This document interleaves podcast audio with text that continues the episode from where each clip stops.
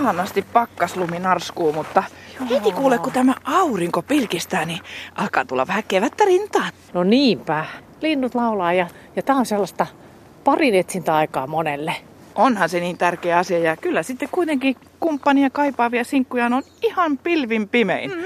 Kuten nyt vaikka tämä 37-vuotias viehättävä Tanja, jonka kanssa sinä Minna juttelit mm-hmm. sinkkuahdistuksesta ja nettideittailusta. No joo. Tanja ei koe virtuaalista parinetsintää omakseen ja syy selviää tässä vähän myöhemmin, mutta ensin puhutaan sinkkuahdistuksesta. Esimerkiksi Tanja kertoo siitä, että kun näkee Facebookissa pariskuntien ihania päivityksiä arjestaan, niin, niin sitten kun hän itse astuu tyhjään kotiin, niin tulee tosi surulliseksi.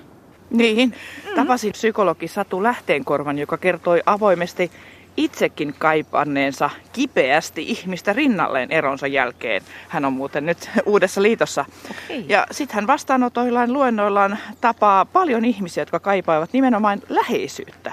Sellaista kosketusta ja läsnäoloa, jota ystävätkään eivät voi ihan tarjota. Ja psykologina hän muuten ottaa sitten myöhemmin tässä ohjelmassa kantaa myös nettideittailun hyviin ja huonoihin puoliin. No se on tarpeen tästä myöhemmin lisää, kuten myös siitä, että miten uusperheen perustaneet Satu ja Juhis löysivät toisensa nettideittipalstan avulla. Ja heillähän on mennyt ihan tosi hyvin, ihan lapset mukaan lukien. Kyllä, joo. Se on ihanaa ollut seurata tätä uusperhettä. Eli onneksi on hyviäkin kokemuksia, joten eihän sitä toivoa ikinä kannata heittää. No ei. Mutta nyt ensin vähän pohditaan sitä sinkkuahdistusta.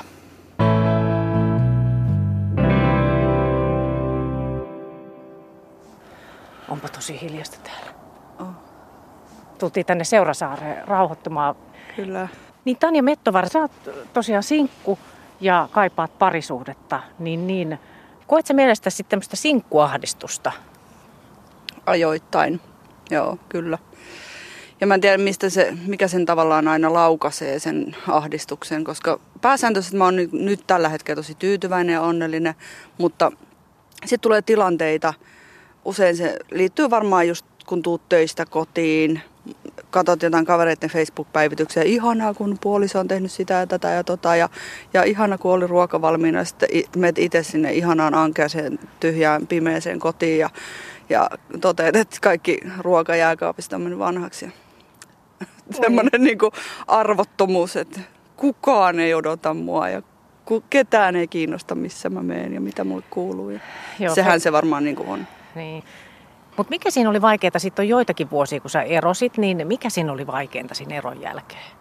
Eron jälkeen ei ollut mikään vaikeaa. Se eka vuosi sen eron jälkeen oli just sellaista, se on yksi parhaimmista vuosista, mitä mulla on ollut. Ja se oli varmaan sellainen, niin kuin, mä olin ensimmäistä kertaa aikuisiällä sinkku ja mä jotenkin niin kuin koin, että mä tarvisin siinä kohtaa sellaista että mä otan itse vastuun omasta elämästä ja näytän itselleni, että mä pystyn hoitamaan ja mä tarvi, niin kuin, en tarvitse toista ihmistä siihen vierelle. Ja olihan se nyt villiä ja kivaa sinkkuaikaa.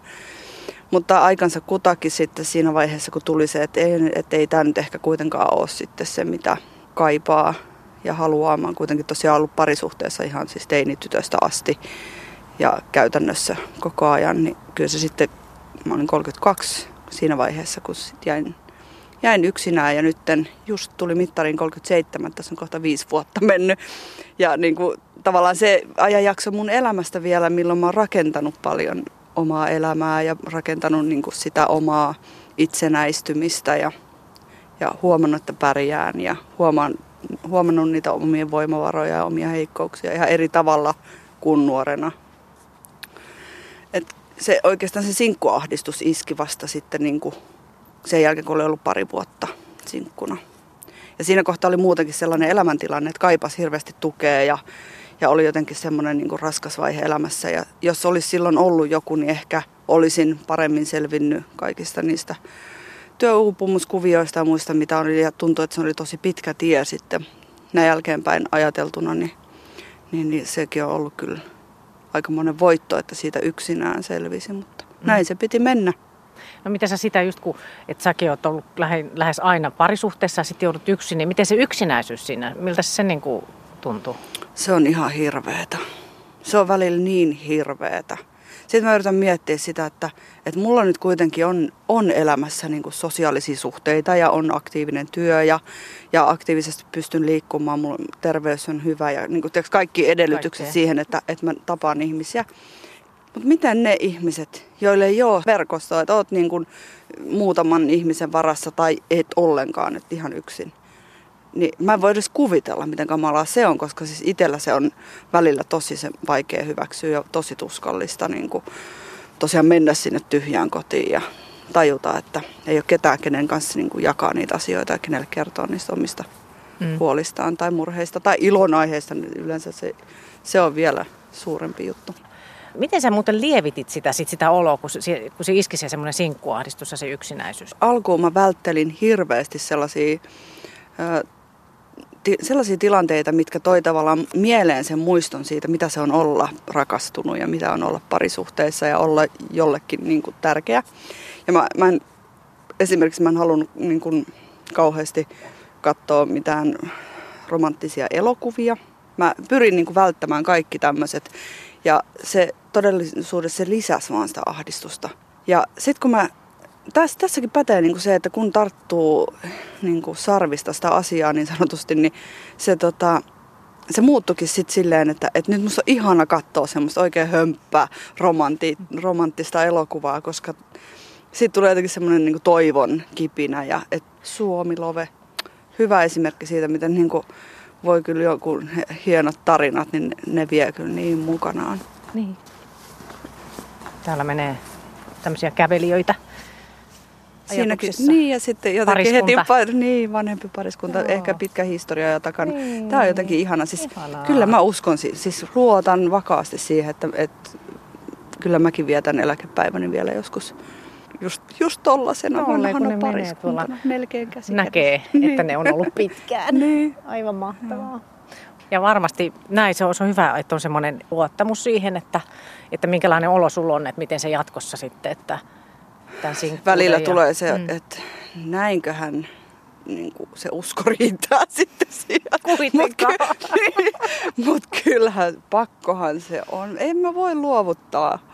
Mä oon ihan varma, että se on niin kuin jossain se tyyppi ja se tulee ja vie. Niin. Mutta siitäpä siis just tähän, että, että mistä sä nyt sitten, jos et nyt ihan Niin, aio odottaa, että se vastaan kävelee. Niin. No mä oon miettinyt, että mä jostain jonkun viisaan ihmisen teksteistä luin sellaisen, että, että kun mullakin on selkeä käsitys, minkälaisen ihmisen mä haluan, mulla voi olla jopa niin kuin ajatus siitä, että mit, mitä mä haluan, että se ihminen tekee tai työkseen tai harrastaa tai näin. Ja, että mun täytyy hakeutua semmoisiin tilanteisiin, missä ne ihmiset on. Ei sen, se on ihan fakta, että ei se kotoa tuu välttämättä hakea. On näin, naapurille kävi jopa näin, että tuli kotoa hakemaan, mutta, mutta mä en usko, että ihan kaikille voi käydä Ei, niin, vaikka ei. kuinka uskoisi ja luottaisi. Mutta tota, täytyy mennä sinne, missä on, niin kuin nyt viikonloppuna on moottoripyörämessut. Mm. Ja ajattelin mennä käymään siellä. Jo, just toi on aika hyvä idea, joo. Sitten mä kuulen, että kirjastoissa kannattaa, Joo, lukee joskus joo. lehdistä tämmöisiä paikkoja sieltä. Ja Tai kuntosalit. Seurasaaressa. Seurasaari. Niin, Mm, kaikenlaiset niin. ulkoilupaikat. Kyllä. Mä luin yhdestä blogista, että joku, joku oli kirjoittanut joku sinkku, sellainen nuori nainen, että nyt hän on niin löytänyt tämmöisen sinkkurauhan. Niin onko sulla nyt siis se, kun sä oot puhunut, että sä oot joskus ollut ahdistunut? Ja... Joo, toi oli hyvä sana. Eikö se oo? On, koska mä mietin just sitä, että miten mulla on niin hyvä olo jotenkin. Ja mä pystyn kuvittelemaan jopa, mulla on semmoisia haaveita omasta talosta ja, ja elämäntilanteesta työn ja muun suhteen. Niin sitten mä huomasin yksi päivä, että mä ajattelen tätä kaikkea niin, kuin niin että mä oon yksin siinä. Ja sitten vähän tuli semmoinen, että okei, tarkoittaako tämä nyt sitä, että mä jotenkin niin kuin koen, että mä teen nämä kaikki asiat yksin, mutta sitten mä jotenkin käänsin sen kyllä, että ne on kuitenkin semmoisia haaveita, mitä mä haluan. Ja mä haluan toteuttaa ne tietenkin jonkun ihmisen kanssa, mutta kyllä mua lohduttaa jotenkin ja rauhoittaa se ajatus, että mä pystyn siihen myös yksin. Ei mikään estä mua hakeutumasta niihin, niiden unelmien äärelle ja toteuttamasta, toteuttamasta niitä asioita jo nyt. Ja kyllä se vaan, joo, sinkkurauha oli hyvä sana. Saan, saakohan sitä käyttää? Joo, kyllä mä luulen, toivon mukaan. On sinkkurauha. Se oli musta niin hieno ajatus. Joo. Ja sitten sen mä oon huomannut nyt niin kun, ää, tässä kuitenkin siis kaikennäköisiä ihmissuhdekuvioita. Niin tota, sen mä oon huomannut, että ennen mulla on ollut semmoinen hirveä tarve miellyttää muita ihmisiä. Et kun mä oon tavannut jonkun tyypin, niin, niin mä oon pyrkinyt niin kuin mukautumaan sen tahtoon ja mukautumaan siihen, että mä oletan, että se haluaa mun käyttäytyvän näin ja mä oletan, että se haluaa, että mä teen näin ja näin ja sitten tehnyt niitä asioita. Ja nyt mulla oli tässä just sellainen, tapasin hän, tai hän oli nyt jo ennestään tuttu, mutta kuitenkin puhuttiin paljon asioita tässä näin ja ja kun mä tajusin, että multa odotetaan paljon enemmän kuin mihin mä oon valmis, niin ei mulle tullutkaan sitä, niin kuin, että nyt mun täytyy ruveta niin toteuttamaan niitä hänen odotuksia ja niin menemään siihen mukaan, että, että, että hän niin varmasti pitää musta ja ehkä tästä sit voisi tulla jotain, jos mä vaan sopeudun. Sitten tuli se just semmoinen rauha siitä, että ei mun tarvii, ei mun tarvii lähteä miellyttämään. Tämä tilanne on tällainen ja tämä ei välttämättä tästä muuksi muutu. Tai jos muuttuu, niin se ei ole niin kuin siitä kiinni, että muutunko minä tai lähdenkö mä toteuttamaan sen toisen ihmisen odotuksia.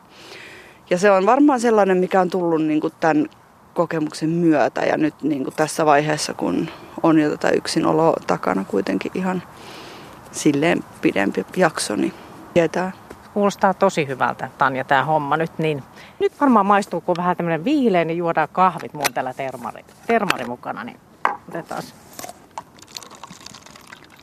en mä tiedä, ehkä mä oon täällä kymmenen vuoden päästä istun sun kanssa täällä puiston penkillä kahvilla ja toten, että ei ihan mennyt niin kuin uhkailin. Mutta jos näin käy, niin tota, mä tuon sit kahvit. Okei, okay, sovitaan näin.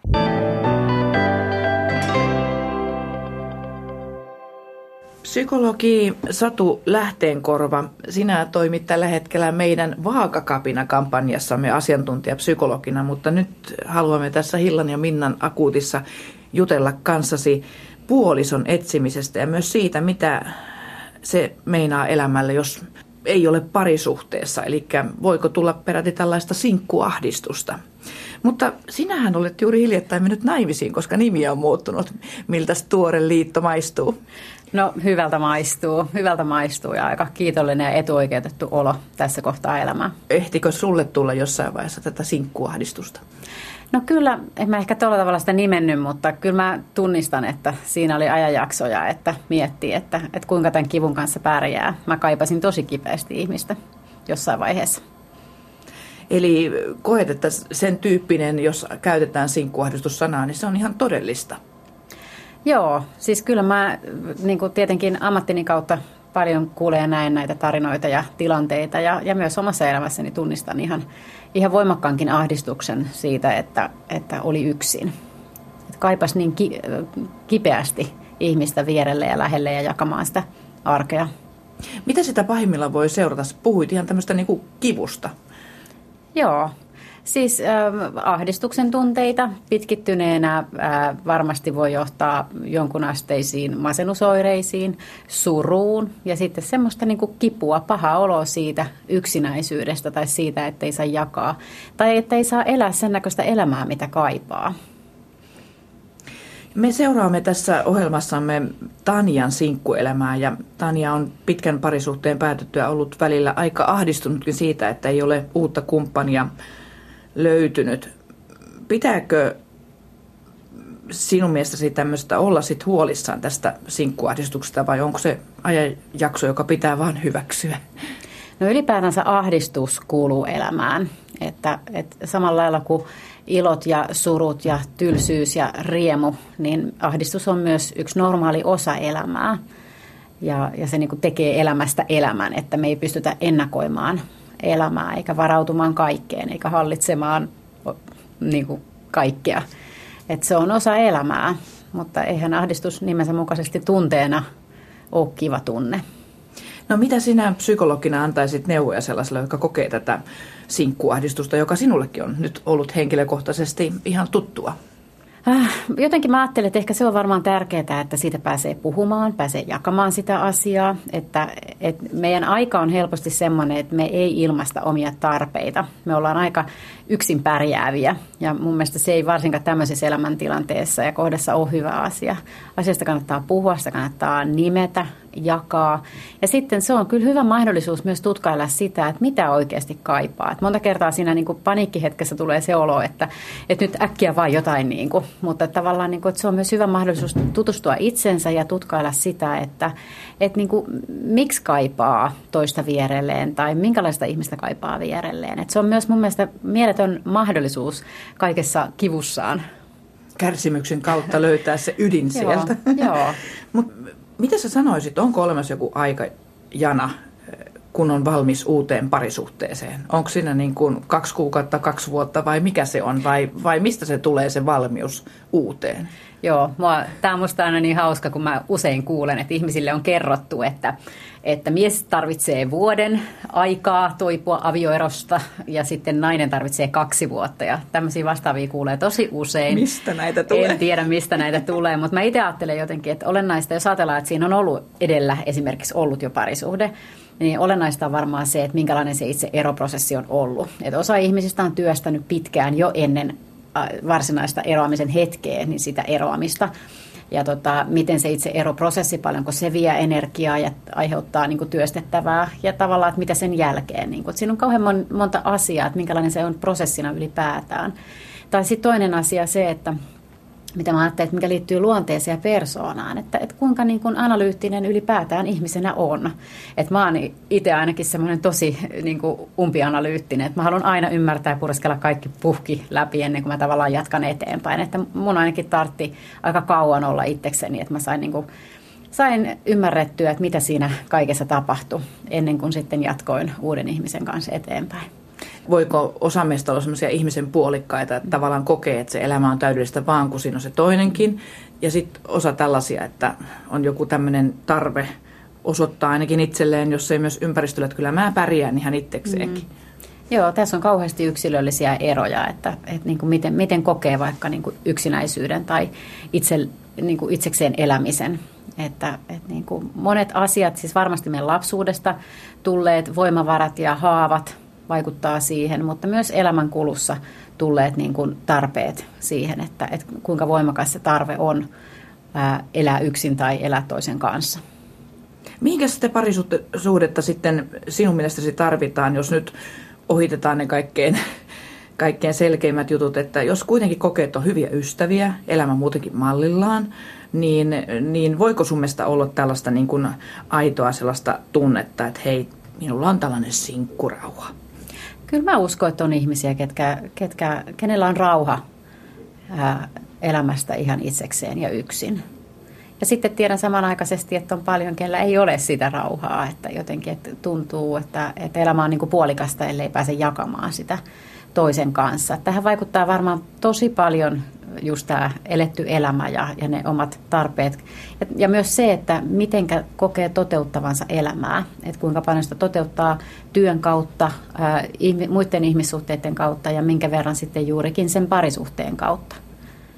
Mutta moni, moni sinkkukin sitten sanoo sen, että läheisyyttä kaipaa paljon, että, että se on varmaan semmoinen sitten taas, minkä jokainen ratkaisee omalla tavallaansa niin kuin siinä, että, että jotenkin, että, että mistä saa ne viikoittaiset tai päivittäiset halit tai, tai, tai kädenpuristukset tai olkapään ihan fyysisesti.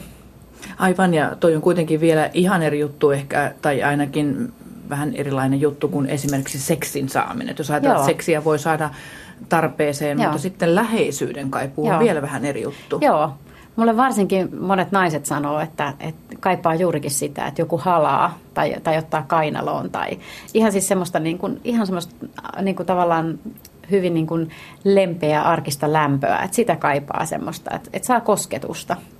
Ja, ja niin kuin, se on todellakin niin kuin vielä eri asia kuin sitten seksi, että, että sitä niin kuin kaipaa, kaipaa semmoista lämpöä arkeensa. Nyt just kuulin tuossa jonkun radio jossa tuli, että sinkkuahdistuksen auttaa myös tuo, jos on lemmikkieläin.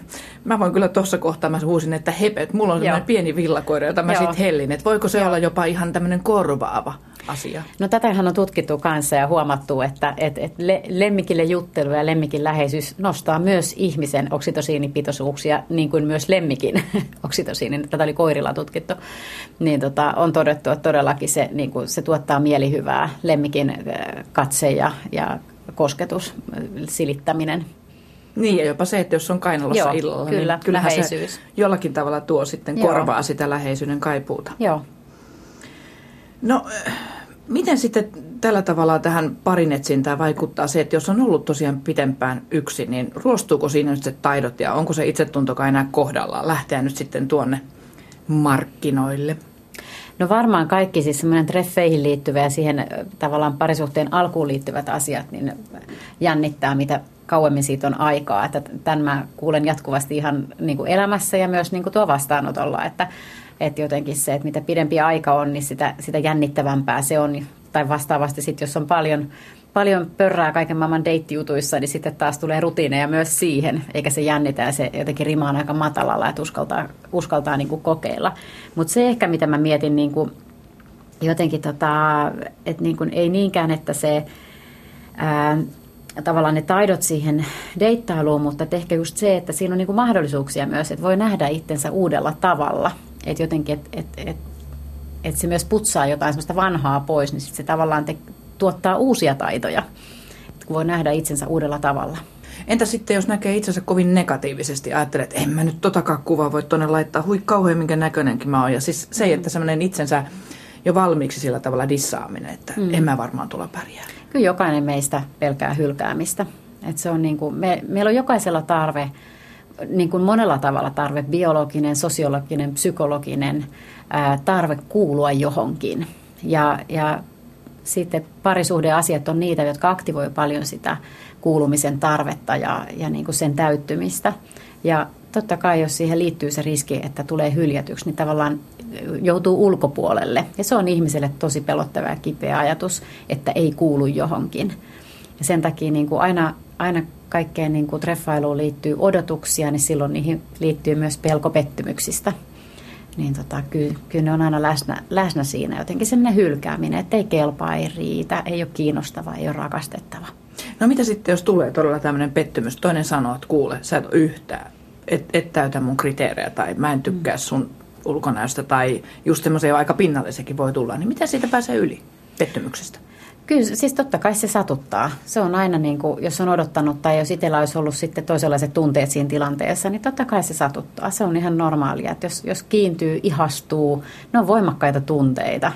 Ja kyllä se sattuu sitten jonkun aikaa, riippuu vähän tilanteesta, mutta ei se mukavalta tunnu tietenkään. Vaikka kuinka yrittäisi ajatella, että mm. no se on vaan sen toisen mm. mielipide. Niin, joo.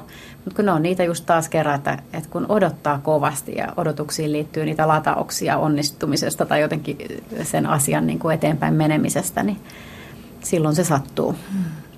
No tätä on myös monta kertaa pohtunut, varmaan tämä tulee ehkä myöhemmällä jällä, että osaako sitä sitten enää jakaa sitä arkea, niitä asioita, niitä kaikenlaisia aikatauluja, jos on ollut aika pitkään yksin? Joo, siinä on varmaan paljon soviteltavaa. Itsekin nyt tässä, kun puolisen vuotta asuttu yhdessä, niin on ollut soviteltavaa. Että mä oon itse tosi esimerkiksi minimalisti, niin kun jotenkin jos mietitään, miltä koti näyttää. Sitten elän... Ai niin päin. Joo, ja sitten elän nyt ihmisen kanssa, jolla, jolla riittää muun muassa kirjoja todella paljon. Niin on siinä, niin kuin, siinä on monenlaista niin kuin soviteltavaa, ihan siis vuorokausirytmistä lähtien ja sitten kaikki se, että miten elämää eletään ja miltä se koti näyttää ja miten rahaa käytetään ja monenlaisia asioita. Mutta se on kuitenkin ilmeisesti, jos sitä rakkautta riittää ihastusta, niin mm. ehkä nämäkin on sitten yli mentävissä. Joo. Joo, siis mä itse ajattelen, että asenne ratkaisee tosi paljon ja toinen on se, että, että puhutaan rehellisesti. Se ei ole aina helppo sanoa rehellisesti, että mikä ärsyttää toisen jossain tavassa tai mikä tuntuu, missä menee joku raja, niin kuin, mitä ei voi niin kuin, kestää ollenkaan. Että tavallaan, mutta että se on oikeastaan, mä ajattelen, että ainut keino löytää niin kuin siihen ää, sellaista elettävää arkea, missä on hyvä olla.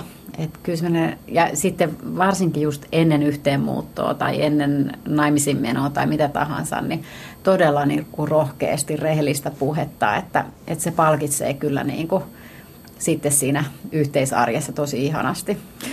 Miten sä ajattelet siitä asiasta, että jos nyt molemmilla on vaikka kaikki kunnossa, hienot omat kodit, omat tyylit, niin kannattaisiko mieluummin niin kuin muuttaa yhteen ihan uuteen pesään kuin se, että ottaa siihen omaan pesänsä täydentämään sitä toista.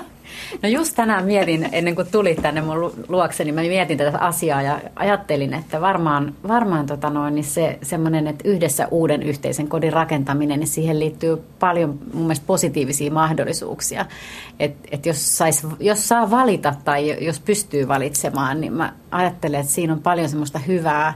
Ja sitten se rakentaa semmoista yhteistä uutta kotia, eikä niin, että siinä on jomman kumman. Että sanotaan, että siinä on varmaan työstettävämpää enemmän jos muutetaan jomman kumman kotiin.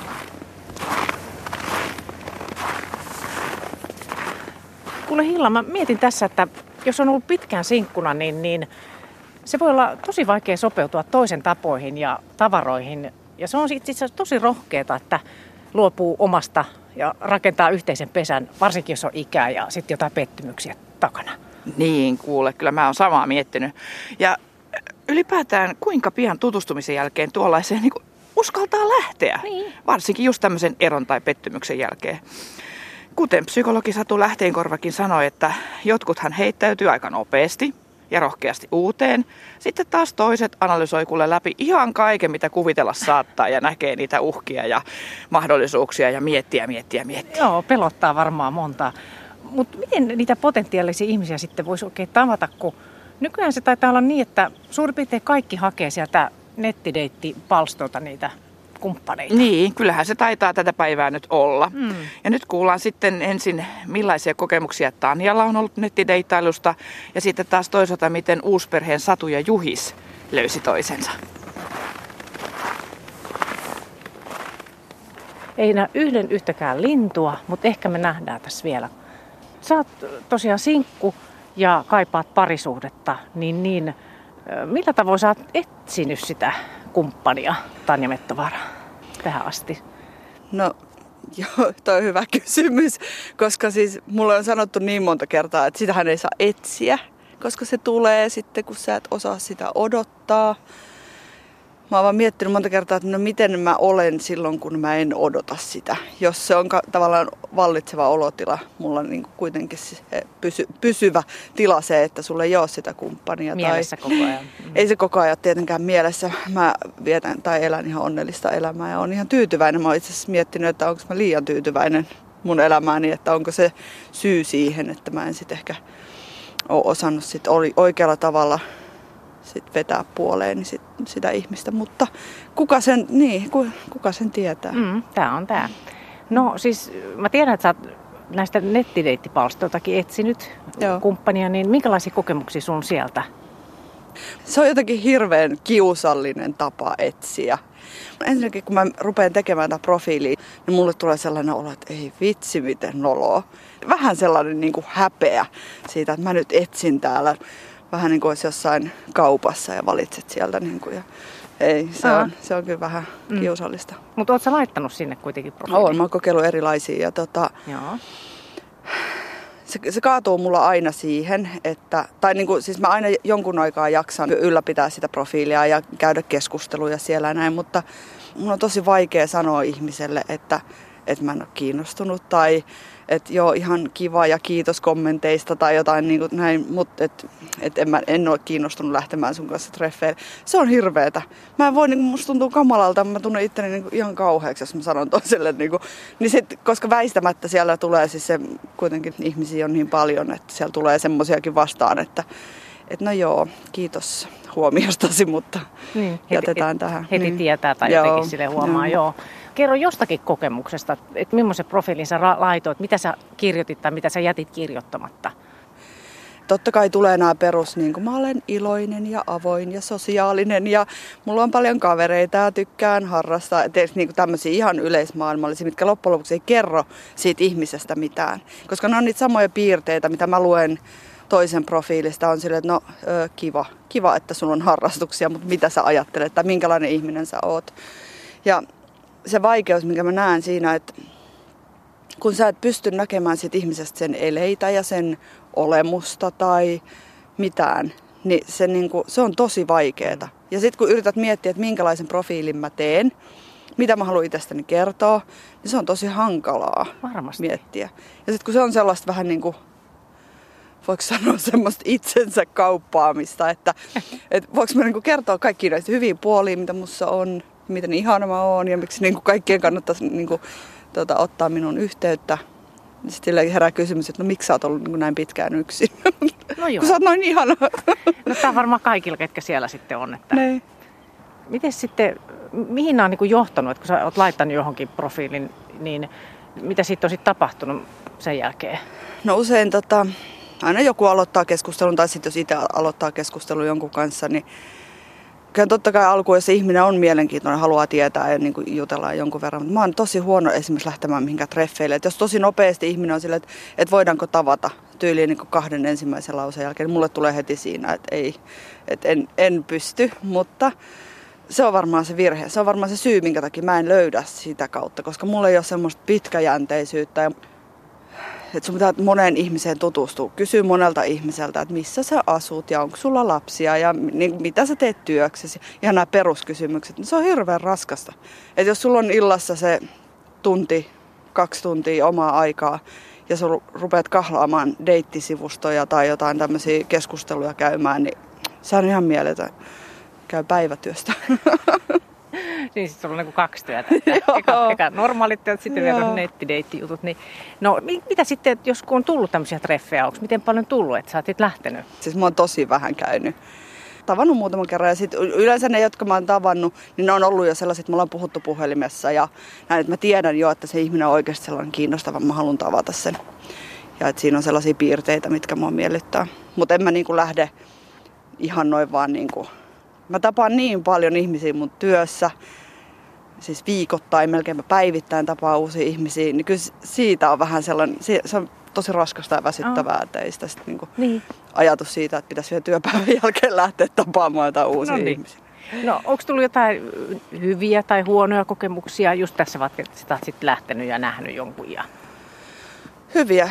Kaikki ne, mitä mä oon tavannut, on ollut kyllä hyviä kokemuksia. Että kyllä mä luotan siihen intuitioon ja siihen tunteeseen siitä, että, että jos se ihminen vaikuttaa hyvältä tyypiltä, niin pääsääntöisesti se myös on sitä. Että ei mulle ole tullut vastaan mitään sellaista. Niin kuin, kyllähän ne karsiutuu aika nopeasti alkumetreillä ne ihmiset, joiden kanssa ei synkkaa tai jotka on vailla jotain sellaista muuta, mitä itse ei ole. Että jotkut miehet kokee, että, että sit se on se niinku seksi tai se on se juttu, niinku, millä lähdetään lähestyä, että se on se, mitä mä haen.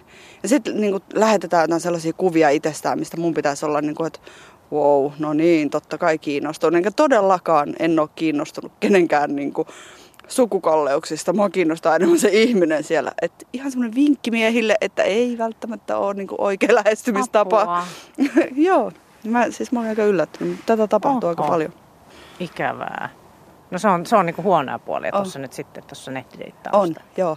Koska sä annat kuitenkin itsesi niinku siinä, laitat framille ja laitat likoon ja haluat, että ihmiset on suhun yhteydessä, niin sä et pysty päättää sitä, minkälaiset ihmiset on yhteydessä. Toki niin. sitten sä pystyt blokkaamaan henkilöitä ja sitä mä oon joutunut tekemään. Että sitten niinku laittamaan estot, ettei pysty olemaan yhteydessä. Joo, Käveläänkö muuten vähän eteenpäin? Tästä Joo. pikkasen tuulee tässä kohtaa. Niin...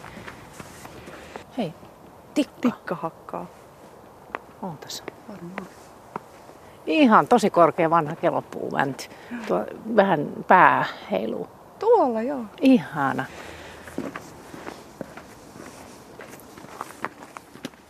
Millaista miestä sä etsit sitten? Onko sulla jotenkin jotain mielikuvaa siitä? No niin, tämä on varmaan se ongelma, että se on niinku aika tarkka se mielikuva. Mä tiedän just mitä mä haluan. Tai mä tiedän just mitä mä en halua. Ja tota, siihen liittyy niinku nimenomaan hyvin paljon sellaiset niinku luonteen piirteet, mitkä ei tule välttämättä esiin jossain niinku nettisivulla tai jossain profiilissa. Ja mulle tosi tärkeää on se, että ihminen on sellainen sympaattinen ja avoin ja tykkää olla muiden ihmisten kanssa ja vähän samantyyppinen kuin minä. No. Rapumies. Nyt jos joku rapumies kuulee. en tiedä mikä niissä rapumiehissä on, ne vaan tuppaa olemaan niin. jotenkin. Koet sä itse, että et, sä ronkelisit sen suhteen? No kuulemma, joo. Ahaa. Joo, näin on kaverit kertonut, että nirso kuin mikä. Mutta en tiedä sitten taas niinku, miksi ottaisin sellaista miestä, joka ei niin kuin ihan siis kolahda, että vaan sen takia, että sellainen pitää olla. Sitten toisaalta mä mietin, että mulla on tosi hyviä parisuhteita takana. Ja se on yksi syy siihen, miksi mä en tyydy yhtään vähempään. Joo. Vaan sen takia, että pitää olla se parisuhde. Niin. No miten mieltä sä muuten oot sen kumppanin etsimisestä sieltä? Mitä, mitä sä ajattelet siitä ylipäätään?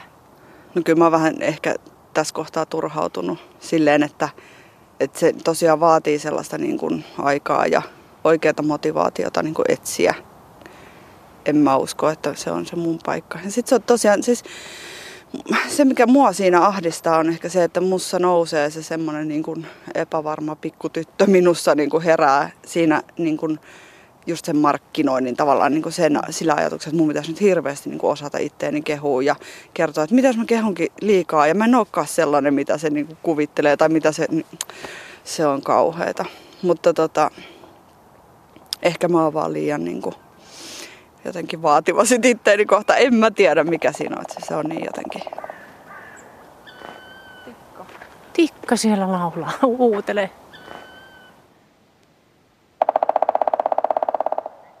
Jatkamme tässä Hillan ja Minnan akuutissa uusperheen arkeen tutustumista ja nyt sitten selvitämme, miten tämä uusperhe oikein syntyi.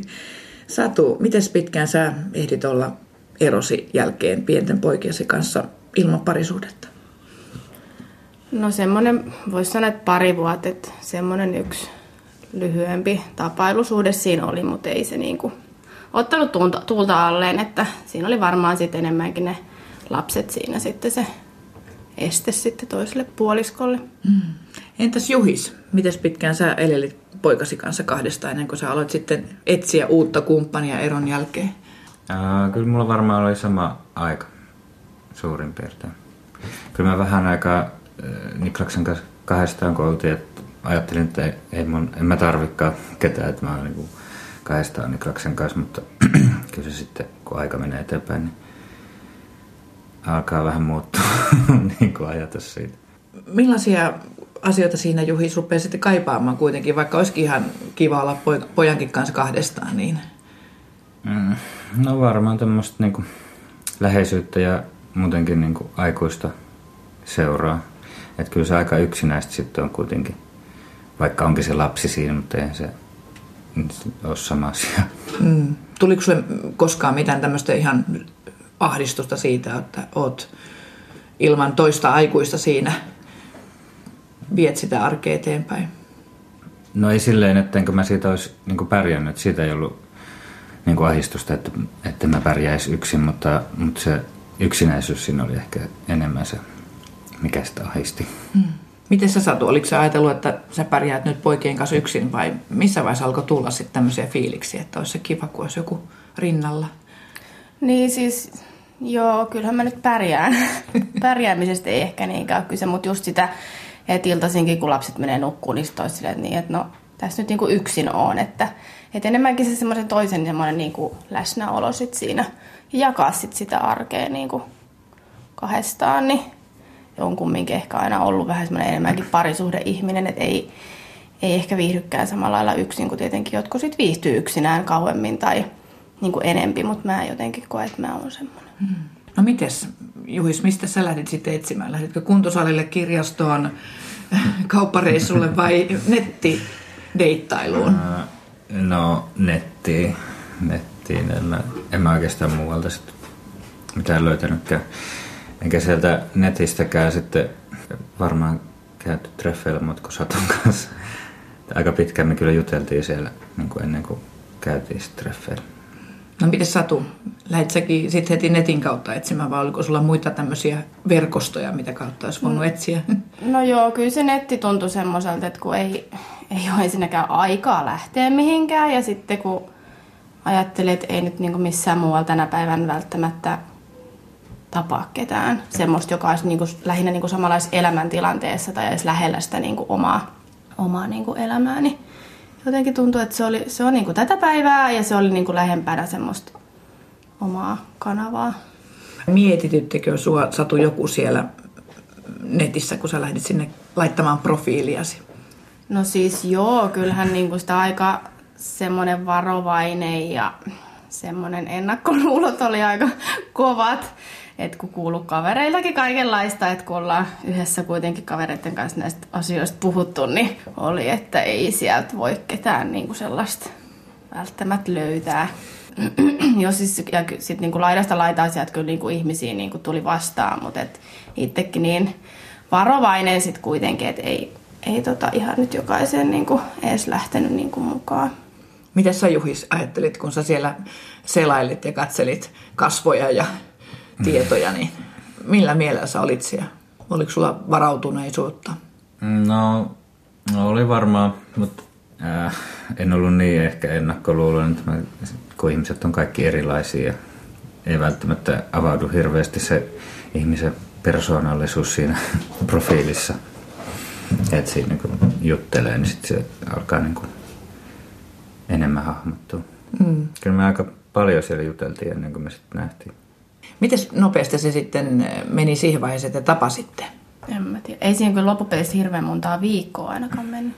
Molemmat mm. oli ehkä aika silleen niin kuin, no joo, kiireistä elämää elettiin, mutta kyllä nyt niin kuin, varmaan parisen viikkoa. No kertokaa, kumpi kertoo ensin, että mikä oli ensi tapaamisen fiilis? Juhis. Se oli aika jännittynyt. Sillä se, kun me oltiin juteltu paljon ja sitten oli se niin kuin käsitys siitä, että minkälainen ihminen, mutta sitten kun mikä ei ollut nähty. Joo, jännittynyt se oli se fiilis, mutta, no. mutta, mutta iloinen kuitenkin. Hmm. No miten sä Satu, kun Juhis tuli vastaan siellä, niin oliko semmoinen, kun sä olit jotenkin piirtänyt mielessäsi?